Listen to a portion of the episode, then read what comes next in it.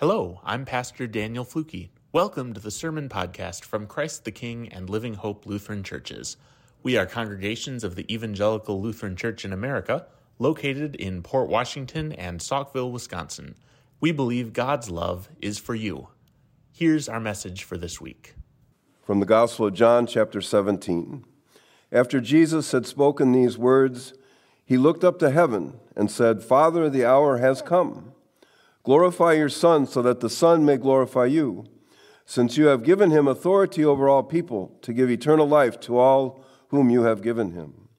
And this is eternal life, that they may know you, the only true God, and Jesus Christ, whom you have sent. I glorified you on earth by finishing the work that you gave me to do. So now, Father, glorify me in your own presence with the glory that I had in your presence before the world existed. All mine are yours, and yours are mine, and I have been glorified in them. And now I am no longer in the world, but they are in the world, and I am coming to you. Holy Father, protect them in your name that you have given me, so that they may be one as we are one. The Gospel of the Lord. Praise, Praise to you, O Christ. So remember in the Gospel of John starts out in the beginning was the Word, and the Word became flesh and dwelt among us. Isn't that powerful? Reflecting on Genesis. The Word became flesh, Jesus Christ, and dwelt among us. That's why I like to read the Gospel from right in the heart of everybody. The Word became flesh and dwelt among us, right? And then uh, John 2, the wedding at Cana. Uh, John 4, the woman at the well. The Samaritan woman at the well who had had a bunch of husbands. right? And Jesus, what did Jesus do? Nah, get away from me. No, absolutely not. That's not Jesus. That's not the way of Jesus. And then chapter, um, chapter six, uh, feeding the multitude. Chapter eight, the woman caught in adultery. Let the one without sin cast the first stone. Chapter nine heals the man born blind. Chapter 11 raises Lazarus from the dead. Chapter 13, they're in the upper room. Jesus washes the disciples' feet. 14, 15, 16 is Jesus teaching, sharing with the disciples. And now in chapter 17, Jesus' discourse, not discourse, Jesus' prayer is directed not to the disciples, but for the disciples to God the Creator, God the Father. That's where we're at. Chapter 18 and 19 is the torture, the crucifixion, and chapter 20 is the great news of the resurrection new life. The story of God always being about new life. So, Jesus gets to, Jesus prays to God, the Creator, and the good news, the powerful good news for the disciples, which includes us, is that Jesus and the Father are one. and we are in that nexus. There, that's power that is there then for us. Okay. so I want to reflect, I'm wanting to reflect with you about the, this, about where the disciples are at as they are have experienced these months and, we, and year, oh, excuse me, and a year with Jesus and all that, and the healing and the teaching, so forth. and they thought that he was going to be with them and, and establish a kingdom of Israel. And now he's saying that, and now he's going up to heaven. And they're, and they're thinking, what, what's going on? How, um, maybe feeling a little bit uneasy, uncertain, things have changed, and so forth. And I think we can relate to that about things having changed, things not being what we expect, things being different. As we get older, 69. Um, my mom is 96. Okay? As we get older, things change. So, I'm going to put it in terms of a few, uh, few different men. So, this, one of the guys that I work with at Menards, I have a part time job as a morning stalker. I've been there since 2010. Um, and one of the guys uh, there, he, he, they, know, they all, pretty much all know I'm a pastor, okay? And so sometimes they'll come up to me and say, Jon, what about this? What about that? Um, but he, he Todd, Todd loves to wind me up now and then. So he, he came up yesterday and he goes, So, in your sermon tomorrow, are you going to talk about wokeism? I said, What is that?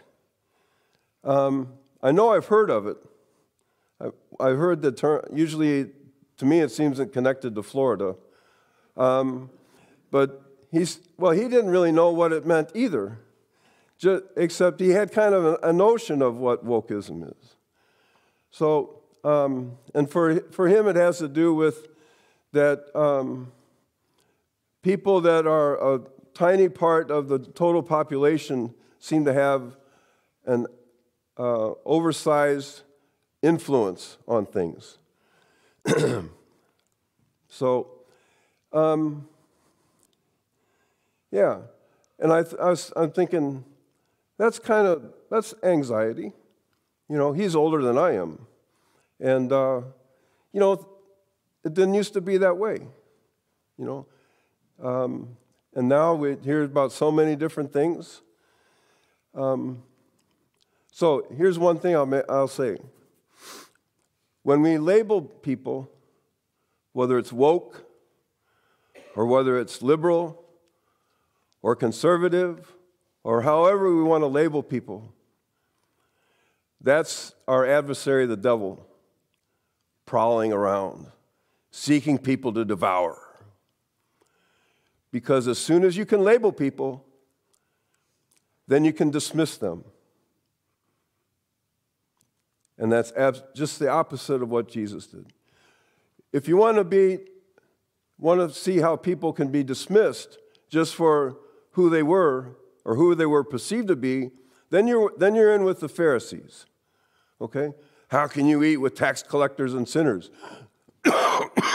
Don't you know what this woman is about? How can you have her into your home? How can she be touching you? That's Pharisees. But it's not Jesus. It's not Jesus.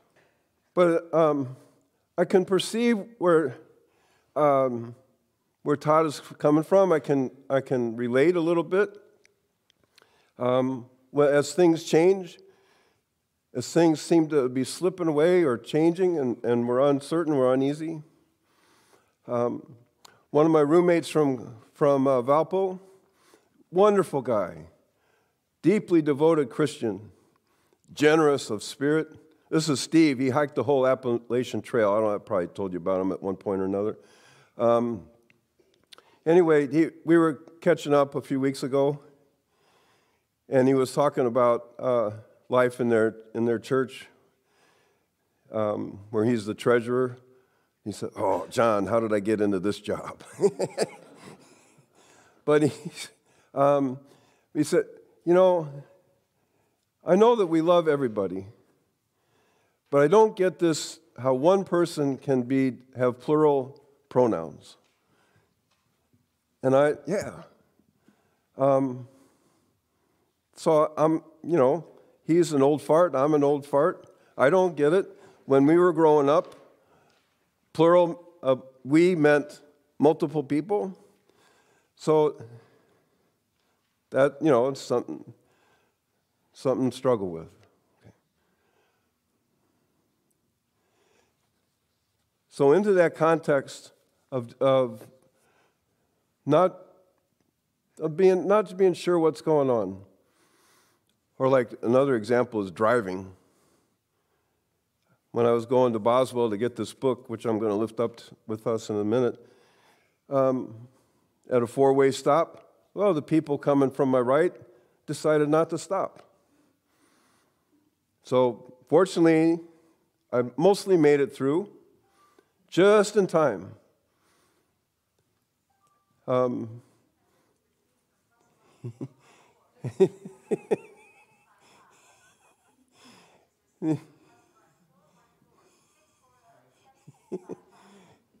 um, yeah.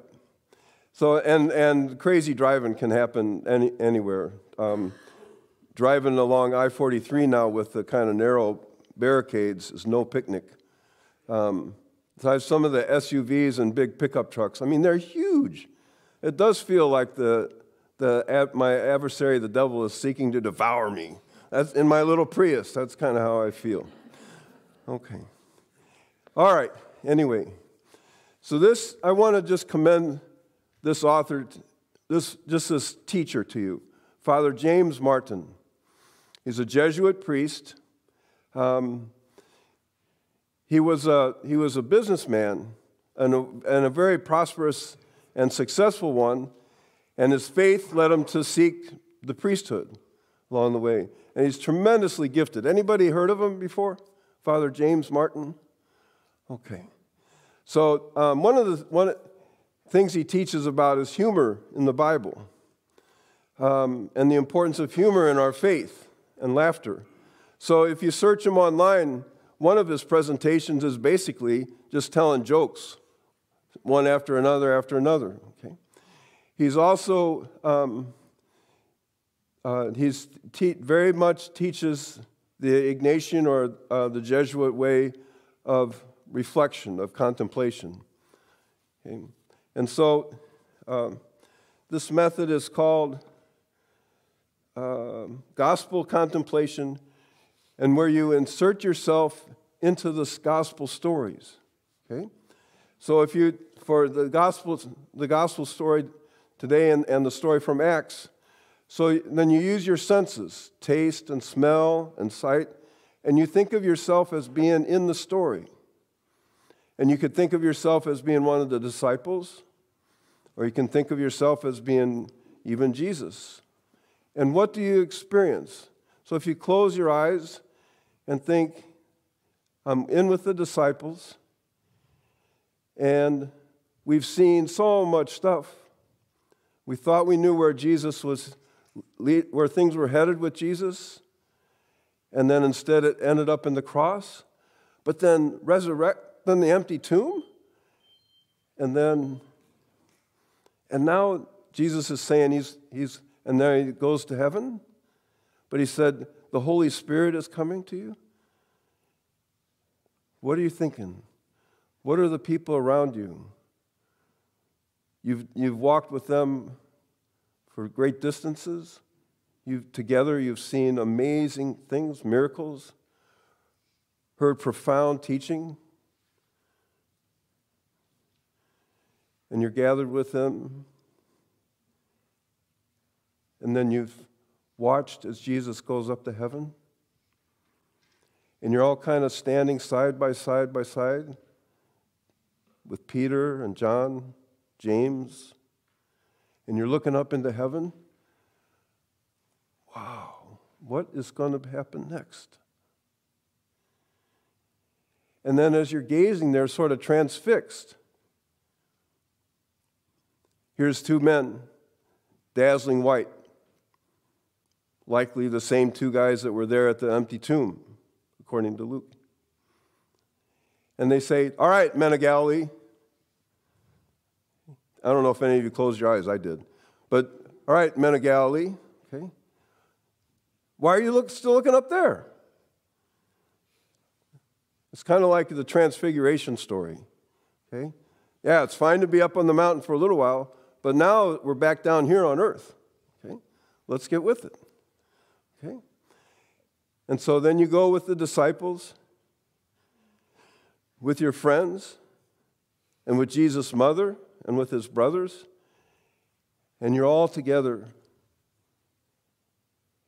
And, and the peace that you weren't sure you were going to have, they weren't necessarily expecting, but that peace starts to pervade your community. And, you're, and it just is, feels right to be always praying together in prayer. And even though you're not sure what's coming, you have the promise that it's going to be okay. Even though you're not sure what's coming, even though things seem topsy turvy sometimes, even though things have changed, you have that sense of peace in Jesus Christ that things will be okay. Thank you for listening to today's sermon podcast. To learn more about the ministries of Living Hope and Christ the King, to ask for prayer, or to make a donation to support the work we are doing in Ozaukee County, you can visit our websites at livinghopesaukville.org or ctkport.org, or click the link in the show notes to find us online or on social media. May God bless you, and we hope you'll join us again soon.